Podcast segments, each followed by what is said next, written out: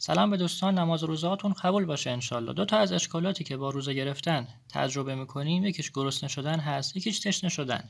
که 13 14 تا نکته هست انشالله توضیحاتشو میگیم. بتونیم به بهترین شکل ممکن روزه بگیریم. یک برای گرسنگی. اگر ما غذامون رو آرام آرام میل کنیم انرژی بیشتری بهمون میده نسبت به فردی که میاد تند غذا می‌خوره. اینو باید ازش پرهیز کنیم. نکته دو اگر فردی سحری می‌خوره و بیدار میمونه بعدش بدن می‌تونه راحت غذاشو هضم کنه. ولی فردی که بلافاصله بعد از سحری خوردن میخوابه خب بدن در هضم دچار اشکال میشه معدهش ضعیف میشه. نمی‌تونه اون انرژی لازم رو از غذا استخراج کنه. پس بهتره که یک به دلیل اینکه دیرتر گرسنه بشیم دو به دلیل اینکه زمان نامناسبی برای خوابیدن. بعد از سحری خوردن بیدار بمونیم. و میگم که بخوابیم بهتره. نکته سه. اگر ما از گندم و فراورده های گندم استفاده می‌کنیم مثل نان مثل ماکارونی بهتره که در کنار نان سبوس گندم رو هم استفاده کنیم. یک مقداری سبوس گندم تهیه می‌کنیم جداگانه و به ازای هر نفر مثلا یک قاشق چایخوری به غذا اضافه می‌کنیم. یا موقع پختن یا موقع مصرف کردن. این می‌تونه انرژی گندم رو بیشتر آزاد کنه تو بدن ما. نکته بعدی فردی که همراه با غذاش. مایعات مصرف کنه. چه قبلش چه همراهش چه بعدش. آب دوغ نوشابه چای. این دوباره در هضم غذا اشکال ایجاد می‌کنه و ما باید پرهیز کنیم از این رفتار. بهتره که مایعات رو نیم ساعت قبل از غذا خوردن میل کنیم و بعدش دیگه چیزی مصرف نشه. نکته بعدی اگر فردی غذایی که می‌خوره مونده باشه یعنی سه چهار بار گرم و سرد شده تو یخچال رفته تو فریز شده دوباره گرم شده دوباره ازش مونده گرمش کرده. این غذا انرژی خیلی کمی داره. ارزش غذایش خیلی کمتر میشه نسبت به غذایی که تازه آماده شده. نان یا گوشتی که الان آماده مصرف شده. غذاهای تازه انرژی بخشی بیشتری دارن. نکته بعدی بهتره که همراه با غذا ترشیجات رو مصرف نکنیم. بعضی افراد میگن من ترشی می‌خورم که غذای بیشتری میلم بشه. یا غذا خشک ترشی می‌خورم که از گلون بره پایین. خب این اشتباهه. غذای زیاد خوردن انرژی زیادی هم می‌خواد برای هضم کردن. غذای زیاد خوردن باعث تشنگی هم میشه در ادامه میگیم و ترشی بدن دچار ضعف می‌کنه. آدم الان می‌خوره می‌خوره می‌خوره دو سه ساعت بعد یک دفعه ضعف می‌کنه. قندش میفته پایین.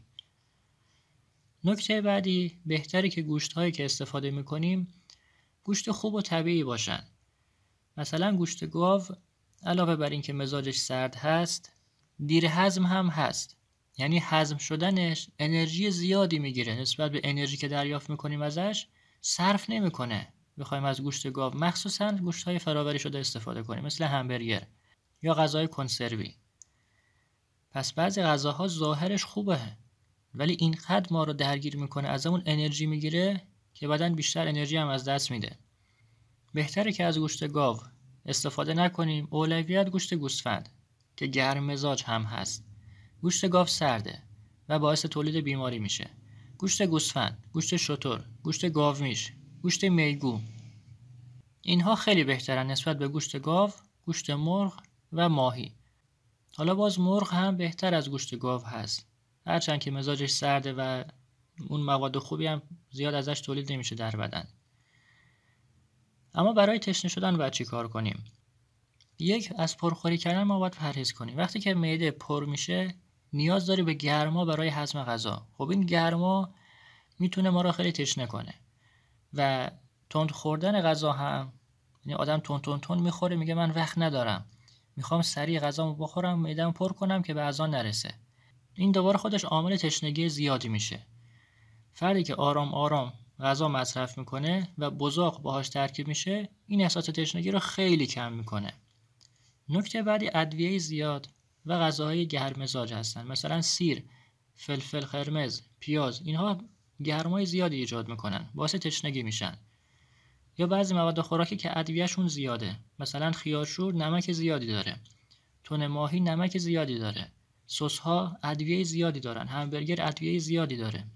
اینها رو بهتره کمتر استفاده کنیم یا کلا حذفش کنیم. نکته بعد غذاهایی که سرخ کردن و یا خشکن. مثلا سیب زمینی سرخ کرده با نان. آدم از گلوش پایین نمیره. حالا در کنارش مجبوری از یک ماستی چیزی هم استفاده کنه که اینها با همدیگه نمی‌سازن زیاد.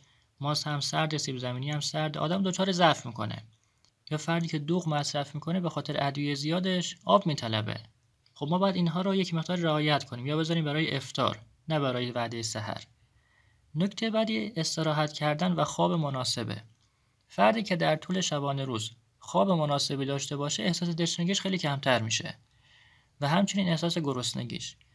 اگر این امکان براتون هست حتما یک ساعت دو ساعت قبل از اذان ظهر استراحت کنید بخوابید تا خود اذان.